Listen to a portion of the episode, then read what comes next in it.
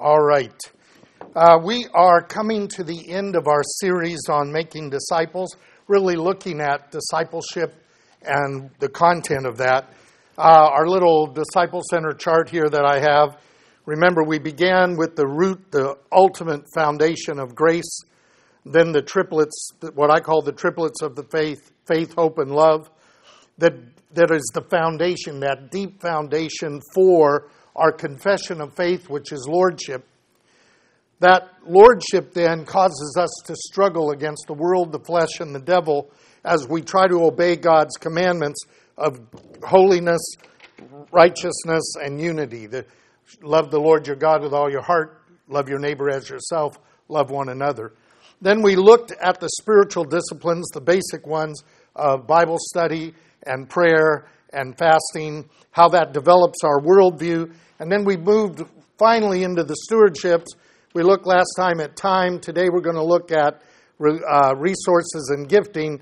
Next week we'll look at relationships and the fruit of the Spirit. And this series will be completed, and then we'll move into uh, our discussions about uh, the future and also the Havurah uh, ideas uh, that we're, we've been talking about as we look at the forming of Havurot both within the congregation and beyond the congregation.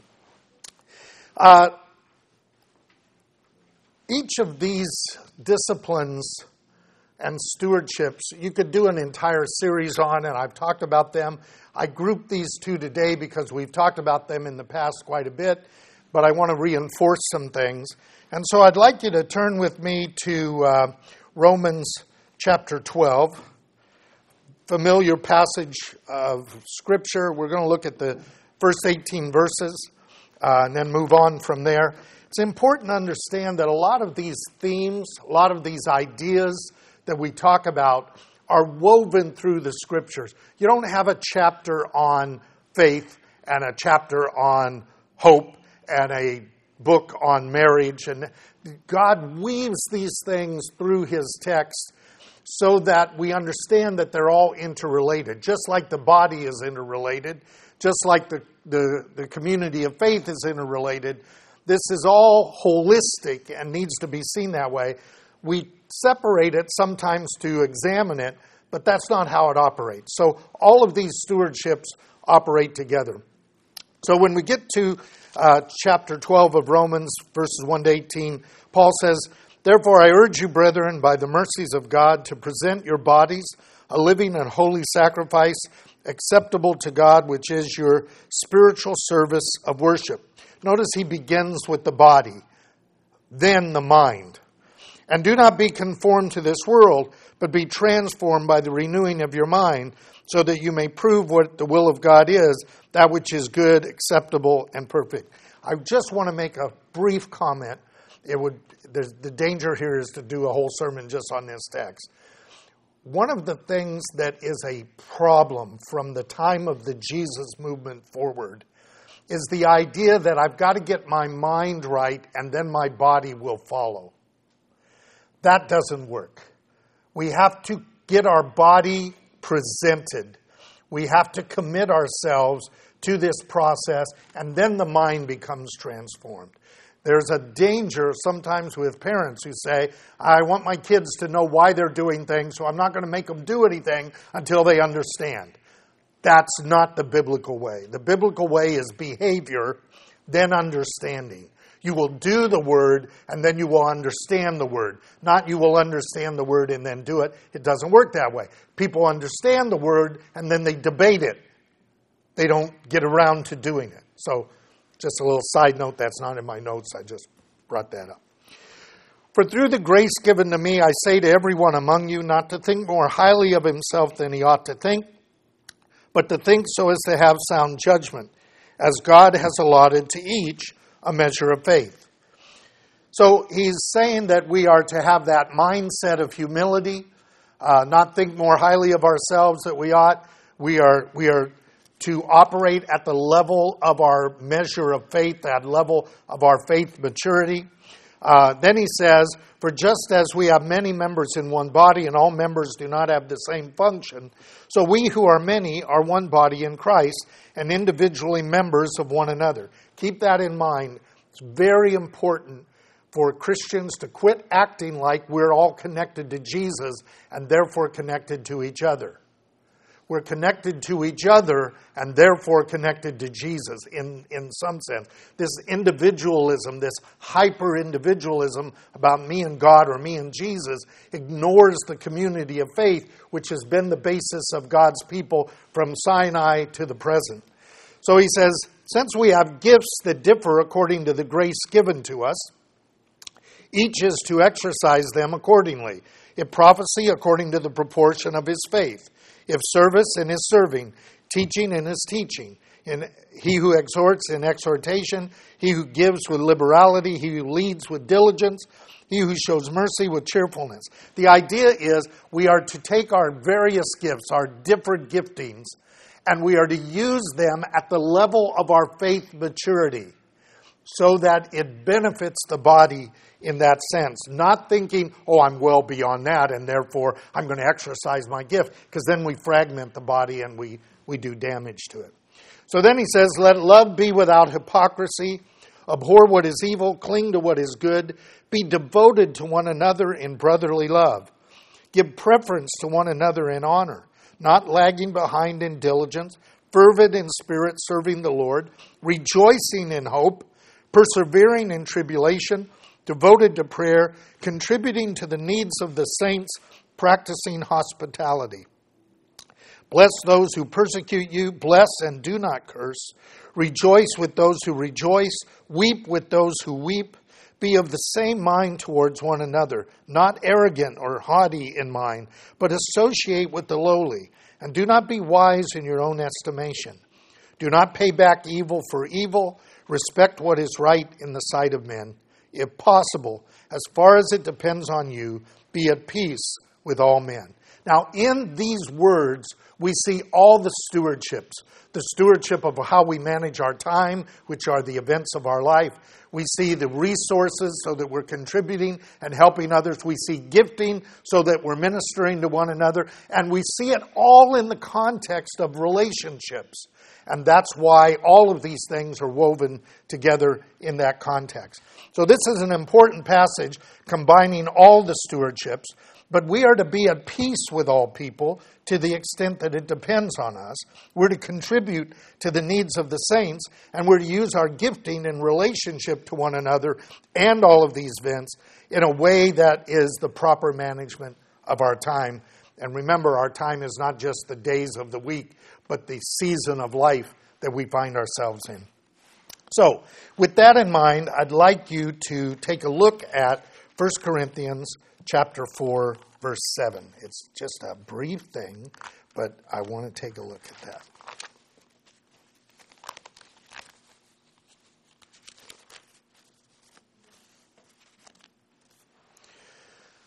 One of the things that's critical to all ministry, to all communal living, to all relationships is a sense of belonging and a sense of humility.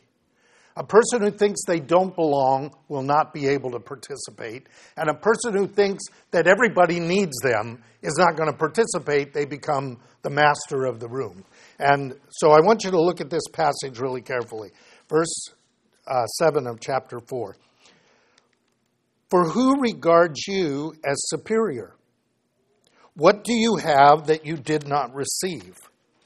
And if you did receive it, why do you boast as if you had not received it? This passage is pretty clear that everything that we have is a gift from God. None of us are the creators of our own life. We're not the creators of our own success. I know this culture believes that we are, but that's nonsense. You got people that work just as hard as those who succeed who don't succeed. We have to be really careful of getting a secular mindset in these things. All that we have, all opportunities, all our resources, all our time, anything that we have in relationships are a gift of God. We, ha- we receive those. So to act as if we, in some sense, deserve them, or in some sense, we're superior because we have them, violates that humility that we're supposed to have. It requires a humility towards God in gratitude and towards each other. Because if God makes us differ, we cannot boast except in the Lord. Now, that's important when it comes to resources. So, resources uh, are the, um, in the same way that we have different seasons of time and we have to redeem it and use it wisely, we're also to be wise stewards of our resources. I've said this often, I'll say it again. It's not a Bible verse, but if, if I were writing a text, it would be in there. God gives to us unevenly, and He expects that we will distribute it to the benefit of the common good. And this is really understood, I think, in a Bible. That's why it's not written exactly that way, but it's in the scriptures, in the giving of the manna. And this is the basis for our tithing and our tzedakah uh, benevolence and our participation in missions uh, kinds of offerings. So I want you to come with me to Exodus chapter 16.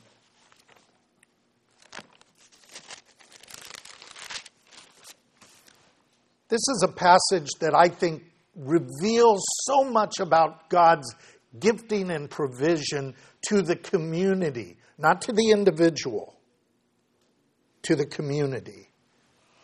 In chapter 16 of Exodus, verse 14, it says, When the layer of dew evaporated, behold, on the surface of the wilderness there was a fine flake like thing, fine as frost on the ground. And when the sons of Israel saw it, they said to one another, Manna. That's what they said. Manna. What is it? Right? They did not know what it was, and Moses said, It is bread which the Lord has given you to eat. This is what the Lord has commanded gather of it every man as much as he should eat. And you shall take an omer apiece according to the number of persons each of you has in his tent. The sons of Israel did so, and some gathered much, and some a little. But when they measured it with an omer, he who had gathered much had no excess, and he who gathered little had no lack. Every man gathered as much as he should eat. You catch that? Some are gathering more and some are gathering less, but when it's all measured out, it evens out to the needs of each person. Moses said, Let no one leave it until morning. Don't hoard this up. But they did not listen to Moses, and some left part of it until morning, and it bred worms and became foul. That doesn't mean it became chicken, it means it became bad, right? And Moses was angry with them. They gathered it in the morning, every man as much as he should eat, but when the sun grew hot, it would melt. Give us this day our daily bread. Now, on the sixth day, they gathered twice as much bread, two omers for each person. And all the leaders of the congregation came and told Moses, Hey, we got, we got extra here. And Moses said, This is what the Lord meant. Tomorrow is the Sabbath observant, a holy Sabbath to the Lord. Bake what you will bake, and boil what you will boil, and all that is left over put aside to be kept until morning. And they put aside until morning, as Moses ordered, and it did not become foul, nor was there any worm in it. See the difference? When we're hoarding it because we're taking care of ourselves, it goes away. When we're following the obedience of the Lord, He provides for even those times when we are obeying His command, like the Sabbath. Moses said, Eat it today, for today is the Sabbath to the Lord. Today you will not find it in the field. Six days you will gather it, but on the seventh day, the Sabbath, there will be none. And it came about on the seventh day that some of the people went out to gather. These are Californians, okay? But they found nothing, right? So we're, hey, we're going to get a little extra. We'll go out there when no one's going, right? Then the Lord said to Moses, How long do you refuse to keep my commandments and my instructions? See, the Lord has given you the Sabbath. He gives you bread for two days on the sixth day. Re- remain every one in his place. Let no one go out of his place on the seventh day. So they rested on the seventh day. And it says that it named it manna. Manna, what is it? And it uh, was like coriander seed white, and its taste was like wafers with honey. So, this is really an important notion. Uh, he said, Now keep a, uh, an omer of it by the testimony. It is a reminder that God provides. And it's carried over in the Lord's Prayer when he says, Give us this day our daily bread. Don't worry about what you eat. Every day has sufficient worries for itself. We live in a culture that thinks we're constantly preparing, and when we do that, we're always saying, I'm going to get this all worked out, then I can serve God. But that's not the way it's supposed to be done. So, this is also true of gifting. We have different gifts as the result of God creating us, what I would call natural talents like singing or teaching or uh, being able to fix things, those kind of things. They are found in all human beings.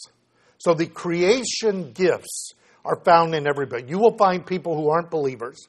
You will find people who can't, can't stand the idea of God who still have these gifts. They're able to sing, they're able to teach, they're able to do a lot of things, and, and that can be used for the good of humanity. But we also have spiritual gifts which manifest the residence or the presence of the Spirit of God within us. And then there are role gifts, and we've talked about these before, so I'm not going to all the verses, like apostles and pastors who are given to the body for the purpose of benefiting the body, not the body benefiting them. Okay? A pastor's role is to equip the congregation, not to fleece the congregation so that they have a successful life.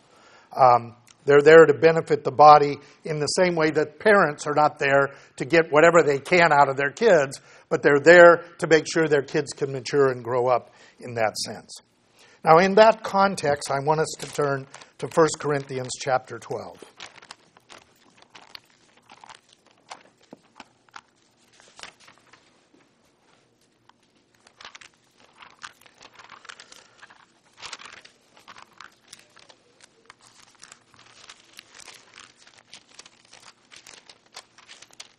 Took me a little longer to get there, right? So in verse 18 to 25, this is a passage we're very familiar with. And so we, uh, uh, I don't want to read the whole text, but one, the beginning of this text basically says, you know, you used to be led by idols, however you were led. It's a, it's a great line. Uh, Paul says, used to stand in front of this stone God or this wooden God or this statue of a God, and then you let the circumstances tell you what the God was telling you, and you kind of used the force and went with it. But that's not who we are. We have the Spirit of God dwelling in us, the Word of God given to us, that we can know what God wants us to do. We don't have to guess about it in that context.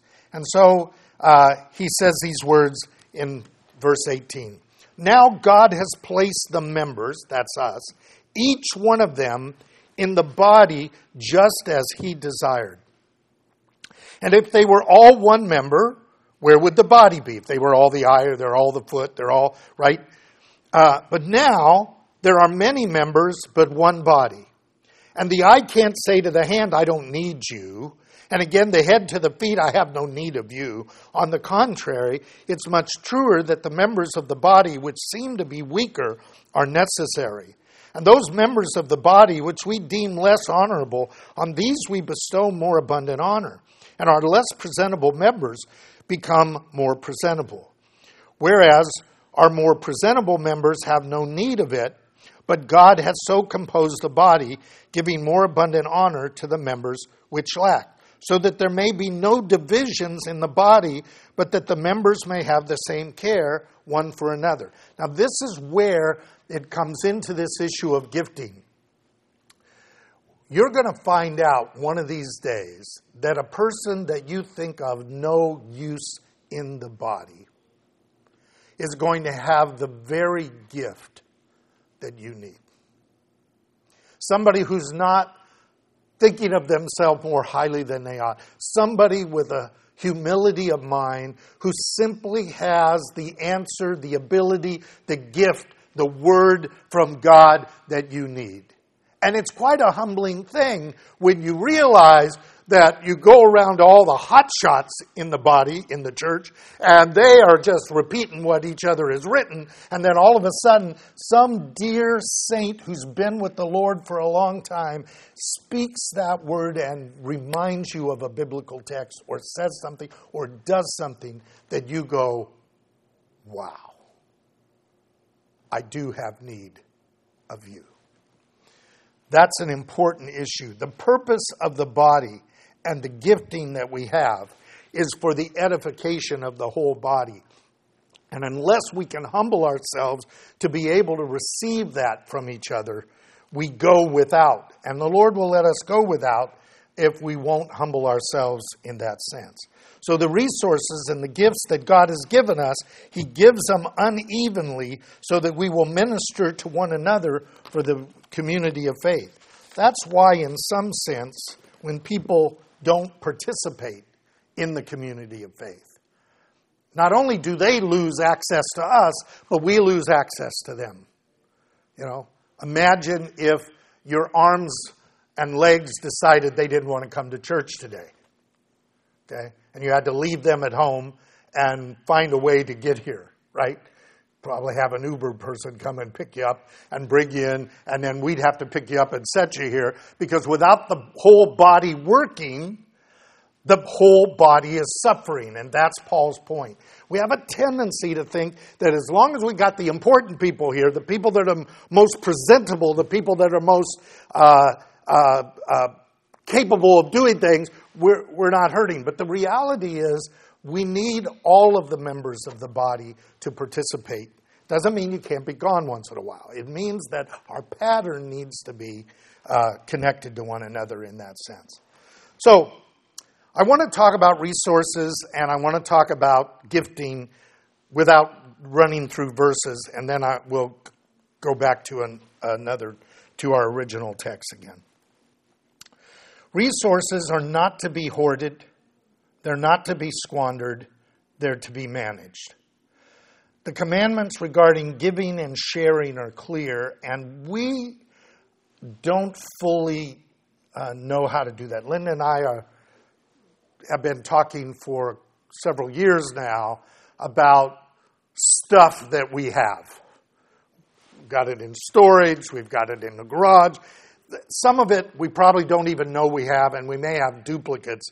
And we're trying to figure out how to go through this stuff, and we need to go through it with a mindset of do we really need it? Second statement does someone we know need it? Third, does somebody we don't know need it? Because it's doing us and them no good where it is, right? And that's something that I think we all need to do from time to time. Uh, particularly as seasons of life change. Uh, so we talk about this in the, uh, the offerings that we give. The first fruits tithe is 10% of what God has provided. It's a testimony that He has provided. That's why He says, You will not appear before me empty. And it's used for worship and for participation in the community of faith. Now, our practice at the Disciple Center is also to use it when we eat together after the service that comes out of our tithe because we want people to do that. And if somebody doesn't have the money to eat, you pay for it, and that's there. And then the balance goes in to the uh, congregational uh, offering box in that sense. Tzedakah or benevolence.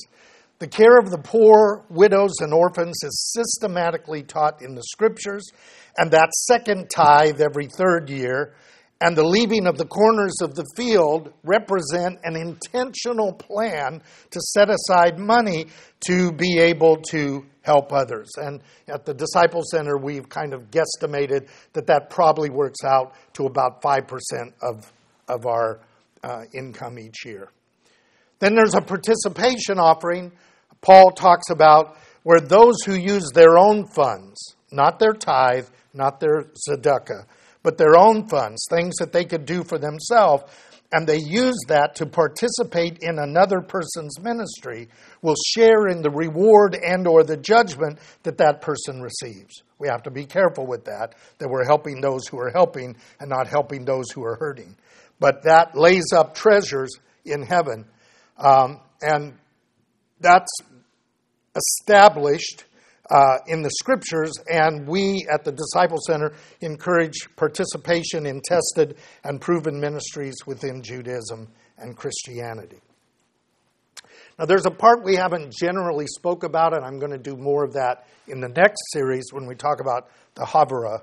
Um, that's the opening of someone's home for a Bible study or a Havurah meeting, having people over to your house for a holy day celebration like a Seder, making use of your pool for baptisms or fellowships in your home as resource stewardship.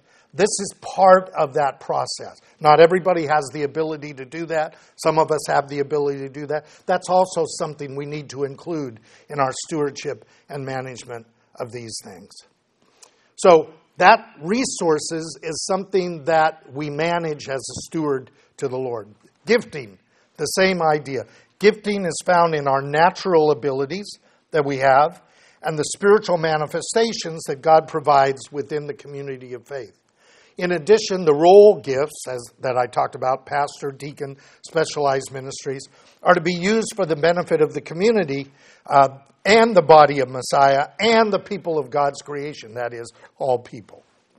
So, what is a creation gift? I call that a natural gifting that's given all of our abilities music, art, speech, teaching, uh, people who have a knack for repairing things, or problem solving. Some people have cooking skills and other kinds of human activities. All of these are a gift of God and can be used as a stewardship in that, in that kind of context.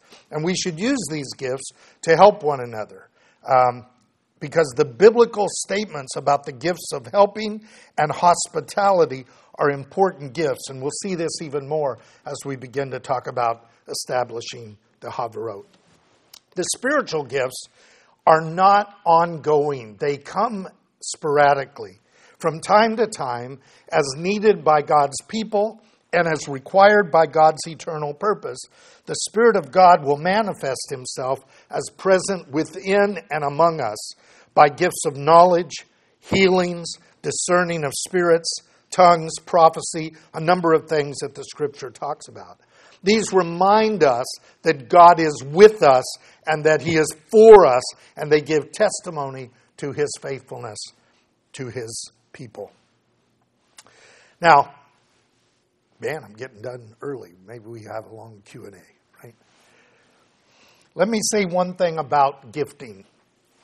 You don't discover your gifting on your own. You will discover your gifting as you do things and people recognize them.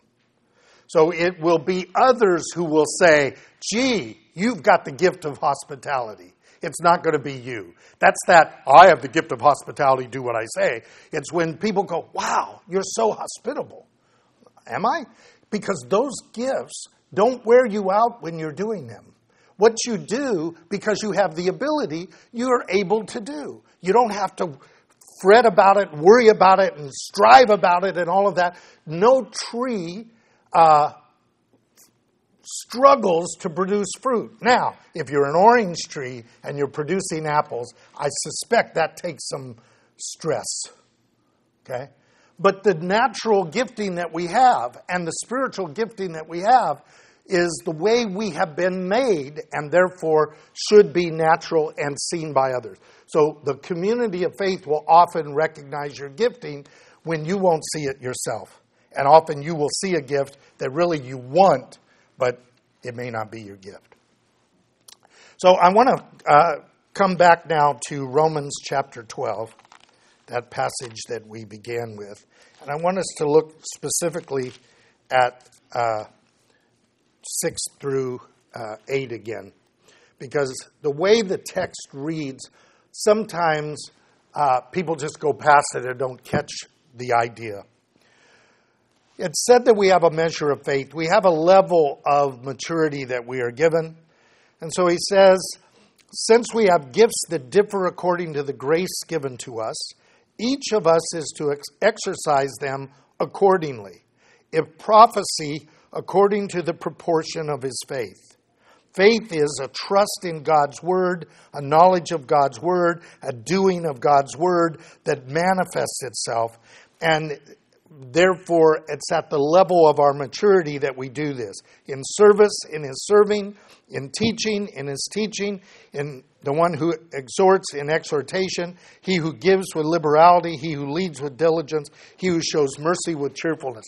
This notion is that these things will operate not at a level that stresses us, but a level that our faith maturity allows us to do willingly and openly and humbly in that context. So we are to use the gifts and the resources based on the level of our faith maturity. That requires humility before each other, a gratitude to God that understands that it is more blessed to give than to receive. When I was growing up, my family was, my dad was ill, my mom was ill. Um, we were, uh, we were living kind of hand to mouth and sometimes not even hand to mouth. And my first experience with church people, because we weren't church people, was that around Christmas people would bring stuff to our house people would leave a box of clothes on the porch. And we were glad to get that, although sometimes I wondered what that was, right? Uh, but I'll tell you something. As relieved and as pleased as I was to receive that stuff, there is nothing compared to somebody who has a need and you're able to meet that. It is more blessed to give than to receive. And those of us who have lived on both sides of that fence know exactly that if you have a choice, you want to be the giver, not the receiver. But givers who think that they own what they have, they deserve what they have, are less likely to give and to share with others because of that haughty attitude. And so we have to watch out for that. Maturity and priorities are part of this. So, what are the priorities? Well, one last verse Matthew chapter 6.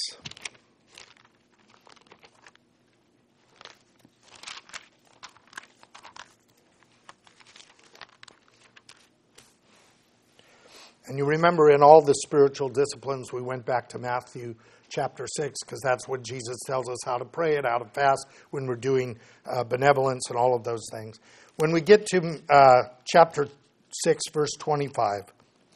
Jesus says, well, in verse 24, let's get that because that's important. No one can serve two masters, for either he will hate one and love the other, or he will be devoted to one and despise the other. You cannot serve God and wealth.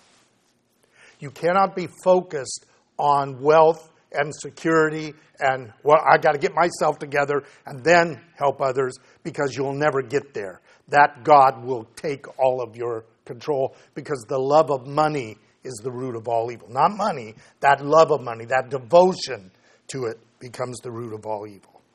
So Jesus says, For this reason I say to you, don't be worried about your life as to what you will eat or what you will drink nor your bo- for your body what you shall put on. Is life not more than food, and body more than clothing? Look at the birds of the air, that they do not sow, they do not reap, nor gather into barns, and yet your heavenly Father feeds them. Are you not worthy, uh, worth much more than they? And which of you who by worrying can add a single hour to his life? You can actually reduce it, right? Uh, and why are you worried about clothing? Observe the lilies of the field. They do not toil, nor do they spin. Um, yet I tell you that even Solomon in all his glory uh, clothed himself, didn't clothe himself like one of these. Uh, probably most of us have more clothes in our closet, even the ones that we can fit in, than we need to, to wear, right? So we're not, we're not really hurting here. But if God so clothed the grass of the field, which is alive today and tomorrow is thrown in the furnace, will he not much more clothe you, you of little faith? Now, I translate little faith as short sighted ones, only seeing what we're worried about and not seeing eternal perspective. Do not worry then, saying, What shall we eat? What shall we drink? What shall we wear for clothing? All the nations of the world eagerly seek these things. And your Heavenly Father knows you need all these things. But seek first. He's not saying don't this stuff won't happen. He's saying seek first. This is the priority. His kingdom and his righteousness, and these things will be added to you. So do not worry about tomorrow. Tomorrow will care for itself. Each day has enough trouble of its own.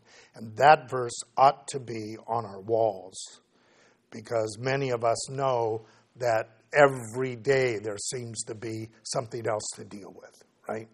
Uh, we just pick out those good things when we can because life is tough and then you die, right? So, uh, this focus of eternal perspective, setting priorities, maintaining a humility, will actually make life more pleasant than worrying about everything and stewing about everything and coming apart about everything, uh, which we are prone, uh, prone to do. So we're not to give leftovers to God and the community of faith. We are to maintain com- kingdom priorities so that we may become faithful stewards of our time, our season of life, our resources, the things we possess, our gifting, both natural and spiritual, to minister good to all men, especially those of the household of faith.